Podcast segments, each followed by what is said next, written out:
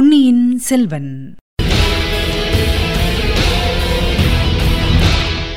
வணக்கம். நீங்கள் கேட்டுக்கொண்டிருப்பது தமிழசேஃபம். தமிழசேஃபமில் இனி நீங்கள் கேட்கலாம் பொன்னியின் செல்வன். வழங்குபவர் உங்கள் அன்பின் முனைவர் ரத்னமாலா ப்ரூஸ். பொன்னியின் செல்வன் பாகம் ஐந்து, தியாக சிகரம். அத்தியாயம் எழுபத்தி ஏழு, நெடுமரம் சாய்ந்தது. ஆஸ்தான மண்டபத்துக்குள் அந்தப்புற பெண்கள் வருவதற்கென்று ஏற்பட்ட வாசல் வழியாக வந்தியத்தேவன் புகுந்தான். அதனால் அவன் முதலில் அங்கிருந்த பெண்களை பார்க்கும்படி நேர்ந்தது. அவர்களில் எல்லாருக்கும் பின்னால் ஒதுங்கி நின்ற பூங்குழலி ஏதோ சத்தம் கேட்டு திரும்பி பார்த்தபோது வந்தியத்தேவன் ஈரத் துணிகளுடன் அலங்கோலமாக உட்புகுந்ததைக் கண்டு திடுக்கிட்டாள். அவளை பார்த்தவுடனேதான் வந்தியத்தேவனும் மணிமேகலைக்கு நேர்ந்த விபத்தை பற்றி கூறினான். அது அவளுடைய காதில் விழுந்தது. அவள் அருகில் இருந்த இளைய பிராட்டி குந்தவை, வானதி இவர்கள் காதிலும் விழுந்தது. அவர்கள் மூவரும் வந்தியத்தேவன் புகுந்த வாசல் வழியாக விரைந்து சென்றார்கள். தண்ணீர் சொட்டியிருந்த அடையாளத்தைக் கொண்டு அவன் வந்த வழியை கண்டுபிடித்துக் கொண்டு சென்றார்கள். வந்தியத்தேவனுடைய வார்த்தைகள் அந்த மண்டபத்திலிருந்த மற்றவர்களின் காதில் தெளிவாக விழவில்லை. காப்பாற்றுங்கள் என்ற வார்த்தை மாத்திரம் சிலர் காதில் கேட்டது. கந்தன்மாரன், பார்த்திபேந்திரன் இவர்கள் காதில் அந்த வார்த்தை கூட விழவில்லை. ஏதோ உரு தெரியாத அலறல் சத்தம் மட்டுமே அவர்களுக்கு கேட்டது. முதலில் அவ்விருவரும் அப்படி அந்த புறவழியில் புகுந்து வந்த உருவத்தை இறந்து போன வந்தியத்தேவனின் ஆவி வடிவமோ என்று நினைத்தார்கள். அகால மரணமடைந்தவர்களின் ஆவிகள் இந்த உலகை விட்டுப் போகாமல் இங்கேயே சுற்றி அலையும் என்ற நம்பிக்கை அக்காலத்தில் பலர் உள்ளத்தில் குடிக்கொண்டிருந்தது. வடவாறு திரும்பினாலும் திரும்பும் என்று முதன்மந்திரி அனிருத்தர் கூறி வாய் மூடுவதற்குள் வந்தியத்தேவன் சொட்ட நனைந்த ஈரத் துணிகளுடன் அங்கே வந்து தோன்றியதும் அவர்களுக்கு அத்தகைய பிரமை ஏற்பட காரணமாயிருந்தது. ஆனால் வந்தியத்தேவனைத் தொடர்ந்து வந்த சேவகர்கள் பரபரப்புடன் உள்ளே புகுந்து அவனை பற்றிக் கொண்டதும் மேற்கூறிய பிரமை நீங்கியது. சக்கரவர்த்தி, மன்னிக்க வேண்டும். இந்த பைத்தியக்காரன் அரண்மனை படித்துறை கதவு வழியாக புகுந்து ஓடி வந்தான். நாங்கள் தடுத்தும் கேட்கவில்லை என்று அச்சேவகர்கள் சொல்லிவிட்டு வந்தியத்தேவனை தங்களுடன் இழுத்துச் செல்ல முயன்றார்கள். அம்மம்மா, இந்த வந்தியத்தேவனுடைய உயிர்தான் எவ்வளவு கெட்டியானது! எப்பேற்பட்ட ஆபத்திலிருந்தும் எப்படியோ தப்பித்து வந்து விடுகிறானே! இந்த வியப்பு பார்த்திபேந்திரன் உள்ளத்தில் எழுந்தது. அத்துடன் குரோதமும் கொழுந்து விட்டெறிந்தது. எங்கே போகிறோம் என்பது தெரியாமல் அவன் ஓடி வந்து இங்கே சிக்கிக் கொண்டிருக்கிறான். இனி ஒருமுறை அவன் தப்பித்து செல்வதற்கு இடந்தரலாகாது. இவ்வாறு ஒரு கணத்தில் முடிவு செய்து கொண்ட பார்த்திபேந்திரன் சக்கரவர்த்தியின் சந்நிதானம் என்பதையும் மறந்து பாய்ந்து சென்று வந்தியத்தேவனுடைய தோள்களில் ஒன்றை பலமாக பற்றிக் கொண்டான். இவன் பைத்தியக்காரன் அல்ல, கொலைக்காரன், ஆதித்த கரிகாலரை கொன்ற வஞ்சக துரோகி என்று கூறிக்கொண்டே அவனை பிடித்து இழுக்க முயன்ற சேவகர்களை ஜாடையினால் அப்புறப்படுத்தினான். பார்த்திபேந்திரனை பின்தொடர்ந்து கந்தன்மாரனும் ஓடிச் சென்று வந்தியத்தேவனுடைய இன்னொரு தோளையும் இறுகப் பிடித்துக் கொண்டான். இருவருமாக அவனை இழுத்துக்கொண்டு வந்து சுந்தரச்சோழ சக்கரவர்த்தி அமர்ந்திருந்த தர்ம பீடத்துக்கு எதிரில் நிறுத்தினார்கள். சக்கரவர்த்தி வந்தியத்தேவனை ஏறிட்டு பார்த்துவிட்டு, பால்வடி முகமுள்ள இந்த பிள்ளையா என் மகனை கொன்றதாக சொல்கிறீர்கள்? என்னால் நம்ப முடியவில்லையே. இவன்தானே ஆதித்த கரிகாலனிடமிருந்து எனக்கு ஓலை கொண்டு வந்தான் என்றார். ஆமையா, இவன்தான் ஓலை கொண்டு வந்தான். இவன்தான் தஞ்சை கோட்டைக்கு வெளியே மூடு பல்லக்கில் வந்த நந்தினி தேவியை சந்தித்து ரகசியம் பேசினான். இவனேதான் இக்கோட்டையிலிருந்து முன்னொரு தடவை தப்பி ஓடினான். இப்போதும் பாதாள சிறையிலிருந்து தப்பித்து ஓடினான் என்றார் சின்ன பழுவேட்டரையர். என் முதுகிலை குத்தி காயப்படுத்திவிட்டு தப்பி ஓடியவன் இவன்தான் என்று சொன்னான் கந்தன்மாறன். முதன்மந்திரி அனிருத்தர், ஏனப்பா, இவனைத்தானே நீ முதுகில் வேலெறிந்து கொன்றதாக சற்று முன் சொன்னாய் என்று கேட்டார். ஆம், சொன்னேன். தாங்கள் இக்கொலைக்காரனுக்கு ஒத்தாசை செய்து இவனை உயிர்ப்பித்துக் கொண்டு வந்து சேர்ப்பீர்கள் என்று நான் கண்டேனா என்றான் கந்தன்மாறன். பொன்னியின் செல்வர் இத்தனை நேரமும் செயலற்று நின்றார். வந்தியத்தேவன் மறுபடியும் தப்பி ஓட பார்த்து நதியில் குதித்திருக்கிறான் என்றும் நீச்சல் பயிற்சி போதிய அளவு பெறாதபடியால் திரும்ப கரையேறி இப்படி தெரிக்கட்டு வந்து சபையில் புகுந்திருக்கிறான் என்றும் அவர் எண்ணிக்கொண்டார். இதனால் அவருக்கு வந்தியத்தேவன் மீது பிறந்த கோபம் தணிவதற்கு சிறிது நேரம் ஆயிற்று. கந்தன்மாரனுடைய கடைசி வார்த்தைகளை கேட்டதும் பொன்னியின் செல்வர் கம்பீரமாக நடந்து முன்னால் வந்து வந்தியத்தேவன் அருகில் நின்றார். தந்தையே, இந்த வல்லத்து இளவரசர் என் உயிருக்குயிரான நண்பர். இலங்கையிலும் நடுக்கடலிலும் எனக்கு நேர்ந்த அபாயங்களில் என்னை காப்பாற்றியவர். இவர் உயிர் பிழைத்து வந்தது பற்றி நான் மகிழ்ச்சி அடைகிறேன். இவர் மீது குற்றம் சுமத்துவது என் மீது குற்றம் சுமத்துவது போல் ஆகும் என்றார். அவருடைய குரலில் தொனித்த அதிகார தோரணை எல்லோரையும் சிறிது நேரம் மௌனமாக இருக்கச் செய்தது. பின்னர் முதன்மந்திரி அனிருத்தர், பொன்னியின் செல்வ, சிறிது யோசித்துப் பாருங்கள். இளம் சம்புவரையரின் வேலுக்கு இரையாகி மாண்டதாக சொல்லப்பட்டவர் எப்படியோ உயிரோடு வந்து குதித்திருக்கிறார். அவர் மீது குற்றம் என்னமோ ஏற்கனவே சாட்டிவிட்டார்கள். ஆகையால் விசாரித்து உண்மையை தெளிவாக்கி விடுவது நல்லதல்லவா என்றார். பார்த்திபேந்திரன், ஆமையா, தாங்கள் நாளை சோழ சிங்காதனத்தில் ஏறப்போகிறவர்கள். எப்பேற்பட்ட குற்றவாளியானாலும் தண்டிக்கவோ மன்னிக்கவோ தங்களுக்கு அதிகாரம் உண்டு. ஆனால் விசாரணையே வேண்டாம் என்று சொல்லுவது உச்சிதமா? வீண் சந்தேகங்களுக்கு இடம் தருமல்லவா என்றான். அத்துடன் நம் இளங்கோ இன்னொரு விஷயத்தையும் சிந்தித்து பார்க்க வேண்டும். இளவரசர் தாம் சிங்காதனம் ஏறுவதற்காக இந்த வந்தியத்தேவனை அனுப்பி தம் தமையனை கொல்ல சதி செய்ததாக ஒரு வதந்தி பரவி வருகிறது. அதற்கு இடம் தரக்கூடாதல்லவா என்றான் கந்தன்மாரன். இதை கேட்டு அங்கிருந்தோர் அனைவரும் பயங்கரமடைந்து நின்றார்கள். சம்புவரையர் மட்டும் முன்வந்து கந்தன்மாரனை கன்னத்தில் ஓங்கி ஓர் அறை அறைந்து, அடே மூடா, உன்னால் நமது பழமையான வம்சமே நிர்மூலமாகிவிடும் போலிருக்கிறதே. சமய சந்தர்ப்பம் தெரியாமல் உளறுவதில் உனக்கு நிகர் வேறு யாருமில்லை என்று கோபமாக சொன்னார். கந்தன்மாரன் அவனுடைய தந்தையை வெறித்து நோக்கினான். அவனுடைய உதடுகள் துடித்தன. அடுத்த நிமிஷம் அவன் என்ன செய்திருப்பானோ, என்ன சொல்லியிருப்பானோ தெரியாது. நல்ல வேளையாக அச்சமயத்தில் பெரிய பழுவேட்டரையர் ஓரடி முன்வந்து சம்புவரையரை பிடித்துக் கொண்டார். தொண்டையை முன்போல் கனைத்துக் கொண்டு, சம்புவரையரே, உமது மகன் செய்த மூடத்தனமான காரியங்களுக்கெல்லாம் பிராயச்சித்தம் செய்துவிட்டான். சோழ சாம்ராஜ்யத்துக்கு ஒரு பெருந்தொண்டு செய்திருக்கிறான். அதை தெரிந்து கொள்ளும்போது தாங்களே அவனை பெற்றது குறித்து பெருமை அடைவீர்கள். கொஞ்சம் பொறுங்கள், அவன் மீது சீற்றம் கொள்ள வேண்டாம் என்று சொல்லிக்கொண்டே சம்புவரையரை பிடித்து இழுத்து சிறிது அப்பால் கொண்டு போய் நிறுத்தினார். பின்னர் இளம் சம்புவரையனை பார்த்து, நீ இந்த வந்தியத்தேவன் மீது வேலேறிந்து கொன்றதாக சொன்னாயல்லவா? இவன்தான் அப்போது குதிரைமேல் நதியை கடந்தவன் என்று சொல்ல முடியுமா என்று கேட்டார். முதன் மந்திரி, ஐயா, இது பற்றி என் சீடன் ஒரு வார்த்தை சொல்ல அனுமதிக்க வேண்டும் என்றார். ஆழ்வார்க்கடியான் முன்னால் வந்து, பிரபுக்களே, என் குற்றத்தை நான் ஒப்புக்கொள்கிறேன். இந்த வல்லத்து இளவரசர் குதிரை மேலேறி ஓடவே இல்லை. இவர் நமது உண்மையான மதுராந்தகத்தேவரை கொலைக்காரனிடமிருந்து காப்பாற்றிவிட்டு காயம்பட்டு விழுந்தார். இவரை நானே மூடுபல்லக்கில் ஏற்றி கோட்டைக்குள் கொண்டு வந்து சேர்த்தேன். நாலு நாளாக இங்கேதான் இவர் இருந்து வருகிறார். ஆகையால் இளஞ்சம்புவரையர் இவர் முதுகில் வேலெறிந்திருக்க முடியாது என்றான். பெரிய பழுவேட்டரையர், நானும் அப்படித்தான் ஊகித்தேன். சம்புவரையரே, உமது மகனுடைய தவறுகளையெல்லாம் மன்னித்து விடுங்கள். சோழ சாம்ராஜ்யத்துக்கு அவன் மகத்தான சேவை செய்திருக்கிறான். அவன் வேலெறிந்து கொன்றவன் வீரபாண்டியனுடைய மகனாகவே இருக்க வேண்டும். அன்று மாலை முதல் பழைய மதுராந்தகனை காணவில்லையல்லவா? ஓடிப்போக முயன்றவன் அவனாகவே இருக்க வேண்டும். கடவுள் எத்தனை பெரிய விபத்திலிருந்து இந்த ராஜ்யத்தை காப்பாற்றினார் என்று கூறி நிறுத்தினார். இந்த வார்த்தைகளினால் ஏற்பட்ட வியப்பும் திகைப்பும் தீர்வதற்குள் அந்த முதுபெரும் கிழவர் மேலும் கூறினார். சக்கரவர்த்தி, அடியேனுடைய கடைசி வார்த்தைகளை சிறிது செவி கொடுத்து கேளுங்கள். தூமகேது தன்னுடைய தீய காரியத்தை செய்துவிட்டு மறைந்துவிட்டது. தங்கள் தீர புதல்வர் ஆதித்த கரிகாலரும் மறைந்துவிட்டார். ஆனாலும் தங்கள் குலத்து முன்னோர்களும் என் குலத்து முன்னோர்களும் ரத்தம் சிந்தி உயிரை கொடுத்து ஸ்தாபித்த சோழ சாம்ராஜ்யத்துக்கு நல்ல காலம் இருக்கிறது. இன்னும் நெடுநாள் இந்த சாம்ராஜ்யம் நிலைத்திருக்கப் போகிறது. விரைந்து பரவி மகோன்னத நிலையை அடையப் போகிறது. ஆகையினாலேயே கதைகளிலே கூட கேட்டறியாத பெரிய விபத்திலிருந்து இந்த சோழகுலமும் சாம்ராஜ்யமும் தப்பியது. அவ்விதம் தப்புவதற்கு முக்கிய காரணமாயிருந்தவன் இந்த வானர்குல வீரன் வந்தியத்தேவன்தான். இவன் மூலமாகவே மோகத்திரையினால் மூடப்பட்டிருந்த என் கண்கள் திறந்தன. சம்புவரையர் மாளிகையில் நாங்கள் நள்ளிரவு கூட்டம் நடத்திய அன்று இவன் தற்செயலாக அங்கு வந்து சேர்ந்தான். அன்றைய தினம் இந்த சிறு பையனுக்கு தெரியக்கூடாதென்று மூடி மறைத்து ஒரு காரியத்தை நாம் செய்ய வேண்டியிருக்கிறதே என்ற அவமான உணர்ச்சி எனக்கு உண்டாயிற்று. பிறகு இவன் தஞ்சை கோட்டைக்கு வெளியே நந்தினியை சந்தித்து பேசியதாக என் சகோதரன் கூறினான். நந்தினியின் உதவியினாலேயே இவன் கோட்டையை விட்டு தப்பிச் சென்றதாகவும் கூறினான். அதிலிருந்து என் உள்ளத்தில் சந்தேகத்தின் முளை தோன்றி வளர்ந்து வந்தது.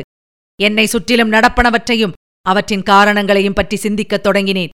அடிக்கடி மாய இருள் வந்து என் அறிவை மூடினாலும் மீண்டும் மீண்டும் உண்மை ஒளியின் கிரணங்கள் உட்புகுந்து இருளைப் போக்க முயன்றன. கடைசியில் துர்கா பரமேஸ்வரியின் கிருபையினால் மதுரை ஆபத்துதவிகளின் சதியாலோசனையைப் பற்றி அறிந்தேன். நானே மறைந்திருந்து அவர்களுடைய பேச்சுக்களை கேட்டிராவிட்டால் நம்பியே இருக்க மாட்டேன். அதற்கு பிறகும் தங்கள் செல்வகுமாரி இளைய பிராட்டி என் உள்ளத்தை வேறு விதத்தில் குழப்பிவிட்டார். நந்தினி அவருடைய சகோதரி என்றும் அவளுக்கு நான் தீங்கிழைக்கக்கூடாதென்றும் கூறினார். அவரும் ஒருவேளை ஏமாந்திருக்க முடியுமோ என்று ஐயமுற்றேன். எனினும் மாறுவேடம் பூண்டு கடம்பூர் சென்று உண்மையை அறிய விரும்பினேன். காளாமுக சைவர்கள் என்னை அவர்களுடைய தலைவனாகக் கொண்டிருந்தார்கள். என் அவமானத்தை கேளுங்கள். இந்த சோழ சாம்ராஜ்யத்துக்கு நானே சக்கரவர்த்தியாக வேண்டுமென்ற துரோகமான துராசையின் விதையை என் மனத்தில் நந்தினி விதைத்தாள். காளாமுக கூட்டத்தார் அந்த துராசைக்கு தூபம் போட்டு வந்தார்கள். மதுராந்தகருக்கு பட்டம் கட்டுவது போல் கட்டிவிட்டு பிறகு அவனையும் துரத்திவிட்டு நானே சக்கரவர்த்தியாகிவிட வேண்டும் என்று அவர்கள் விரும்பினார்கள். அந்த காளாமுகர்களிலே ஒருவனான இடும்பன்காரி சம்புவரையர் அரண்மனையில் சேவகனாயிருந்தான். மதுரை ஆபத்துதவிகளுக்கும் அவன் ஒற்றனாக உதவி வந்தான். அவனை பயமுறுத்தி அச்சமயம் கடம்பூர் அரண்மனையின் வேட்டையறையில் மதுரை ஆபத்துதவிகள் இருப்பதை அறிந்தேன். ஆதித்த கரிகாலர் நந்தினியின் அறைக்கு சென்றிருப்பதையும் மணிமேகலையும் வந்தியத்தேவனும் அங்கேயே ஒளிந்து கொண்டிருப்பதையும் அறிந்தேன். நந்தினிக்கும் கரிகாலருக்கும் நடக்கும் சம்பாஷணையை ஒட்டுக்கேட்டு அவர்களுடைய ரகசியத்தை அறியும் ஆசையின் உறுதியை குலைத்துவிட்டது. நந்தினியை பற்றிய உண்மையையும் அறிந்து கொள்ளலாம் என்ற ஆசை எழுந்தது. நந்தினியின் அறைக்குப் போக யாழ்களஞ்சியத்தின் மூலம் ஓர் ரகசிய வழி இருக்கிறதென்பதை அறிந்து அங்கே போய் சேர்ந்தேன். நல்ல சமயத்திலேதான் போய் சேர்ந்தேன். நந்தினியை பற்றிய உண்மையை அவள் வாயாலேயே சொல்லக் கேட்டு அறிந்தேன். ஆதித்த கரிகாலர் நடத்தையில் களங்கமற்றவர் என்றும் தெரிந்து கொண்டேன். நந்தினியும் அவளை சேர்ந்தவர்களும் வீரபாண்டியனுடைய சாவுக்காக பழிவாங்குவதற்கு எவ்வளவு பயங்கரமான திட்டமிட்டிருக்கிறார்கள் என்பதையும் அறிந்து கொண்டேன். அந்த சதி வெற்றி பெறாமல் தடுக்க முயன்றேன். ஆனால் விதியை என்னால் வெல்ல முடியவில்லை. கரிகாலர் என் கண்முன்னாலேயே உயிரற்று கீழே விழுந்ததை பார்க்கும் துர்பாகியம் பெற்றேன். இவ்விதம் கூறிவிட்டு பெரிய பழுவேட்டரையர் தம் முகத்தை கையால் மூடிக்கொண்டு விம்மினார். அந்த விம்மலின் ஒலி புயலடிக்கும்போது அலைக்கடலில் எழும் பேரோசையை ஒத்திருந்தது. யாரும் அச்சமயம் வாய் திறந்து பேச துணியவில்லை. அனைவருடைய உள்ளமும் அந்த வீரப் பெருங்கிழவரின் மாபெரும் துயரத்தைக் கண்டு இளகிப் போயிருந்தன. பெரிய பழுவேட்டரையர் மேலும் மேலும் பொங்கி வந்த விம்மலை தமது வைரம் பாய்ந்த இரும்பு நெஞ்சின் உதவியால் அடக்கிக் கொண்டார். முகத்திலிருந்து கையை எடுத்துவிட்டு சுற்றுமுற்றும் பார்த்தார். விதிவசத்தினால் ஆதித்த கரிகாலர் இறந்துவிட்டார். ஆனால் துர்கா பரமேஸ்வரியின் கருணையினால் அதே சமயத்தில் பேராபத்துக்குள்ளான பொன்னியின் செல்வர் விதியையும் மதியினால் வென்று உயிர் தப்பினார்.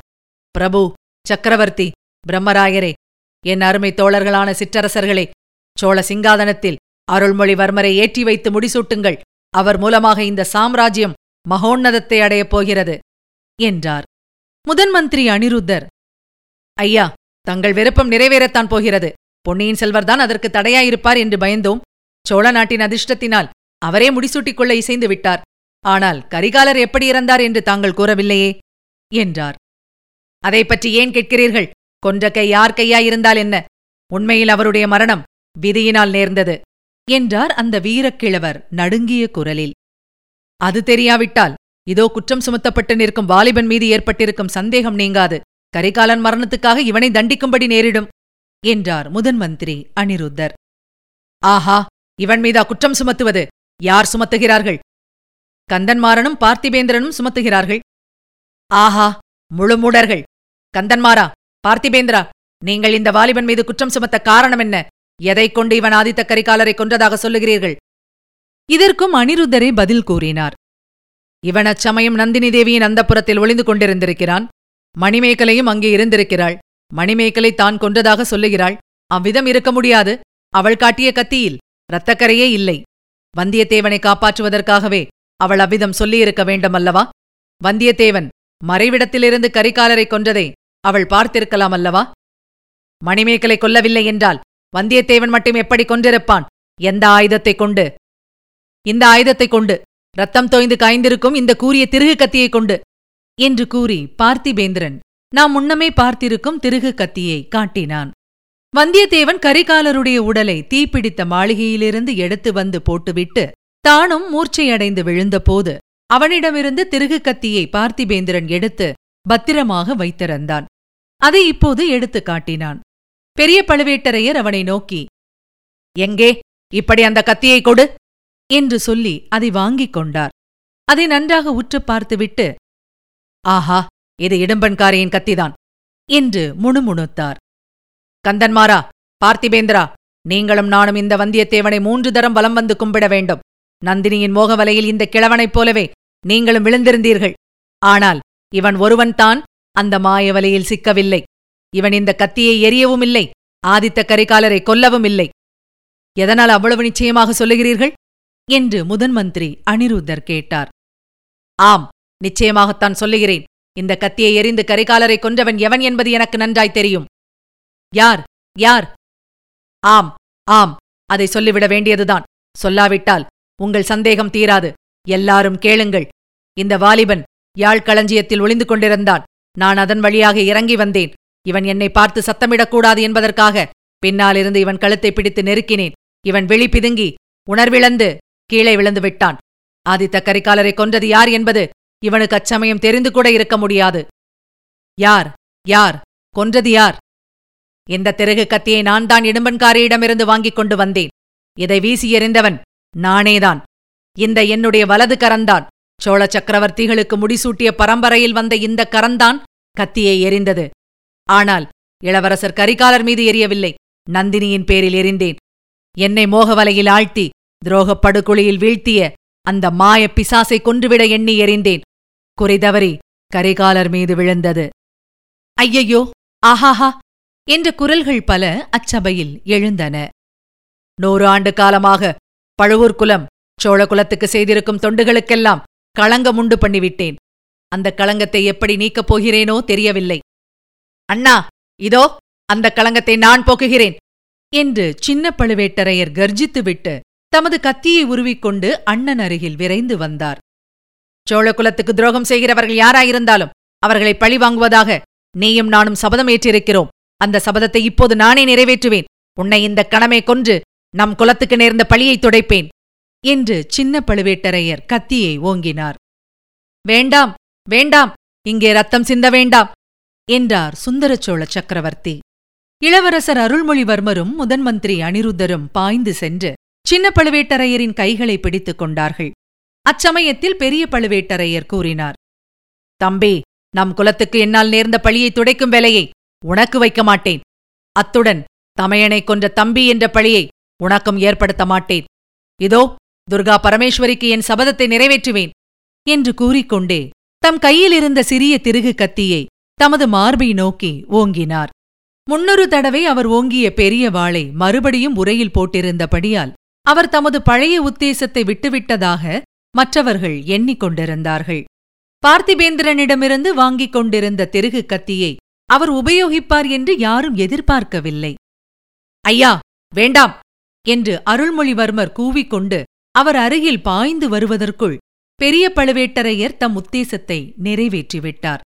நெடுங்காலம் வேர்விட்டு நெடிது வளர்ந்திருந்த தேவதாரு மரம் வேருடன் பெயர்ந்து கப்பும் கிளையுமாக கீழே விழுவது போல தரையில் சாய்ந்தார். ஹா ஹா, அடடா என்பவை போன்ற குரல்கள் அச்சபையில் ஒலிக்கத் தொடங்கின. விழுந்த பெரிய பழுவேட்டரையரை நோக்கி சிலர் ஓடி வந்தார்கள். அதே சமயத்தில் கண்களை மூடிக்கொண்டு சிங்காசனத்தில் சாய்ந்த சுந்தரச்சோழ சக்கரவர்த்தியை நோக்கி இன்னும் சிலர் ஓடினார்கள். மந்திராலோசனை சபை கலைந்தது. அன்றிரவு பெரிய பழுவேட்டரையர் மரணத்துடன் போராடிக் கொண்டிருந்த போது பலர் வந்து அவரை பார்த்துவிட்டு சென்றார்கள். சக்கரவர்த்தியும் அருள்மொழிவர்மரும் அனிருத்தரும் இளைய பிராட்டி குந்தவையும் கூட வந்திருந்தார்கள். சோழகுலத்துக்கும் சாம்ராஜ்யத்துக்கும் பெரிய பழுவேட்டரையர் செய்திருக்கும் சேவைகளைப் பற்றி சக்கரவர்த்தியும் மற்றவர்களும் பாராட்டி பேசினார்கள். அவர் இளம் பிராயத்தில் எத்தனையோ போர்க்களங்களில் செய்த தீரச் செயல்களைப் பற்றி கூறினார்கள். தக்கோலத்தில் தோல்வியடைந்து சிதறி ஓடிய சோழ சைன்யத்தை அவர் திரட்டி அமைத்து தோல்வியை வெற்றியாக மாற்றிய செயலை வியந்து பாராட்டினார்கள். சோழ நாட்டின் தனாதிகாரியாக இருந்து திறமையாக நிர்வாகம் நடத்தியதை புகழ்ந்தார்கள். சென்ற மூன்று வருஷத்து சம்பவங்களைப் பற்றி ஒரு வார்த்தையும் பேசாமல் விடைபெற்று புறப்பட்டார்கள். பின்னர் அவர்கள் நால்வரும் பெரிய பழுவேட்டரையர் படுத்திருந்த அறைக்குள்ளேயே அவர் பார்க்க முடியாத இடங்களில் மறைந்து நின்று கொண்டார்கள். அச்சமயம் சின்ன பழுவேட்டரையர் ஆழ்வார்க்கடியானை அழைத்துக் கொண்டு வந்தார். பெரிய பழுவேட்டரையருக்கு எதிரில் கொண்டு வந்து அவனை உட்கார வைத்துவிட்டு தாமும் அருகில் அமர்ந்தார். பார்வை விரைவாக மங்கி வந்த கண்களினால் பெரிய பழுவேட்டரையர் ஆழ்வார்க்கடியானை பார்த்துவிட்டு, ஆஹா, இந்த வைஷ்ணவன் இங்கேதற்காக வந்தான்? நான் வைகுண்டத்துக்குப் போக விரும்பவில்லை. தம்பி, சிவபதமடைய விரும்புகிறேன் என்றார். ஐயா, நாளை உதயத்தில் வைகுண்ட ஏகாதசி புண்ணிய நாள். தாங்கள் கைலாசத்துக்கு போக விரும்பினாலும் வைகுண்டத்தின் வழியாகவே போக வேண்டும் என்றான் திருமலை. வேண்டாம் வேண்டாம், நீ உன் மகாவிஷ்ணுவிடம் திரும்பிச் சென்று. ஐயா, நான் மகாவிஷ்ணுவின் தூதனாக இப்போது வரவில்லை. என் சகோதரியிடமிருந்து செய்தி கொண்டு வந்தேன். அது யார் உன் சகோதரி? என்னுடன் பல நாள் வளர்ந்த சகோதரி நந்தினியை சொல்லுகிறேன். ஐயா, நந்தினி தங்களுக்கு அவளுடைய நன்றியை தெரியப்படுத்தும்படி என்னை அனுப்பினாள். கரிகாலரை கொன்ற பழி அவள் பேரில் விழாதிருக்கும் பொருட்டு தாங்கள் அதை ஏற்றுக்கொண்டதற்காக நன்றி தெரிவிக்க சொன்னாள். எத்தனை ஜென்மம் எடுத்தாலும் தங்கள் அன்பை மறக்க முடியாது என்று தெரிவிக்கும்படி சொன்னாள் என்றான் ஆழ்வார்க்கடியான். ஆஹா, அவள் இன்னும் அப்படி நினைக்கிறாளா? நினைத்துக்கொண்டு சந்தோஷப்படட்டும். எவ்வளவுதான் அவள் வஞ்சகம் செய்து எனக்கு தீங்கு புரிந்தாலும் அவளை என்னால் மறக்க முடியவில்லை. தன் உயிரை கொடுத்து சக்கரவர்த்தியை காப்பாற்றிய உத்தமையின் புதல்வி அல்லவா அவள்? உண்மையாகவே அடுத்த பிறவிகளிலும் அவள் என்னை தேடிக்கொண்டு வந்து விடுவாளோ என்னமோ என்றார் பழுவேட்டரையர். ஏற்கனவே மரணத்தின் சாயை படர்ந்திருந்த அவருடைய முகத்தில் இப்போது லேசான புன்னகை தோன்றியது. வைஷ்ணவனே, யாராவது ஒருவரிடம் என் உண்மையை சொல்ல வேண்டும். உன்னிடம் சொல்லுகிறேன். நான் எரிந்த கத்தி இளவரசர் பேரில் விழவில்லை. அதற்கு முன்பே அவர் விழுந்துவிட்டார். நானே இளவரசரை கொன்றதாக ஒப்புக்கொண்டதற்கு காரணம் நந்தினியின் பேரில் பழி விழாமல் தடுப்பதற்கு மட்டுமல்ல, அதைவிட நூறு மடங்கு முக்கியமான காரணம் உண்டு. அருகில் வா, சொல்லுகிறேன். உன் சிநேகிதன் வந்தியத்தேவன் இருக்கிறானே, அவன் அருமையான பிள்ளை. அவனுக்கு சோழகுலம் ரொம்ப கடமைப்பட்டிருக்கிறது. இளைய பிராட்டியின் உள்ளத்தை அவன் கவர்ந்து விட்டான். இளைய பிராட்டியிடம் நான் அனாவசியமாக குரோதம் பாராட்டினேன். அதற்கெல்லாம் பரிகாரமாக குற்றத்தை நான் ஒப்புக்கொண்டு என்னையும் பலி கொடுத்திராவிட்டால் வந்தியத்தேவன் பேரில் யாராவது களங்கம் கற்பித்துக் கொண்டே இருப்பார்கள். இனி ஒருவரும் அவ்வாறு பேச துணிய மாட்டார்கள். வைஷ்ணவனே, என்றாவது ஒருநாள் இளைய பிராட்டியிடம் அவரை நான் துவேஷித்ததற்காக என்னை தயை கூர்ந்து மன்னிக்கும்படி சொல்லு. நெடுநேரம் பேசியதால் அந்த தீர கிழவருக்கு மூச்சு வாங்கத் தொடங்கியது. அவர் கூறியதையெல்லாம் கேட்டுக்கொண்டிருந்த ஆழ்வார்க்கடியானின் உள்ளமே உருகிவிட்டது என்றால், பின்னால் மறைவிடத்தில் நின்று கேட்டுக்கொண்டிருந்த குந்தவை கண்ணிலிருந்து கண்ணீர் கலகலவென்று பொழிந்ததில் வியப்பில்லையல்லவா? வைஷ்ணவனே, இன்னும் ஒரு விஷயம் முதன் மந்திரி பிரம்மராயரிடம் சொல்லு. இலங்கையிலிருந்து பாண்டியன் கிரீடத்தையும் இரத்தினஹாரத்தையும் எப்படியாவது கொண்டு வர வேண்டும். அதற்கு தகுந்தவன் வல்லத்து இளவரசன்தான். அவனும் நீயும் போய் கொண்டு வாருங்கள். பிறகு மதுரைக்குச் சென்று அங்கே ஒரு தடவை பொன்னியின் செல்வருக்கு மகுடாபிஷேகம் நடத்த வேண்டும். தெரிகிறதா? அருள்மொழியிடம் எனக்காக ஒன்று வேண்டிக்கொள். அவனைப் போல் சோழகுலத்துக்கு உற்ற துணைவன் வேறு யாரும் இல்லை என்று சொல்லு. தேவி துர்கா பரமேஸ்வரி, என் சபதத்தை நிறைவேற்றிவிட்டேன். இதோ வருகிறேன். சோழகுலத்தை காப்பாற்று. வரவர மெலிந்து கொண்டு வந்த பெரிய பழுவேட்டரையரின் குரல் அடியோடு மங்கி நின்றது. அந்த தீர பெருங்கிழவரின் உயிர் சுடரும் அணைந்தது. இதுவரை நீங்கள் கேட்டது பொன்னியின் செல்வன். வழங்கியவர் உங்கள் அன்பின் முனைவர் ரத்னமாலா ப்ரூஸ். மீண்டும் அடுத்த அத்தியாயத்தில் சந்திக்கலாம். இணைந்திருங்கள், மகிழ்ந்திருங்கள்.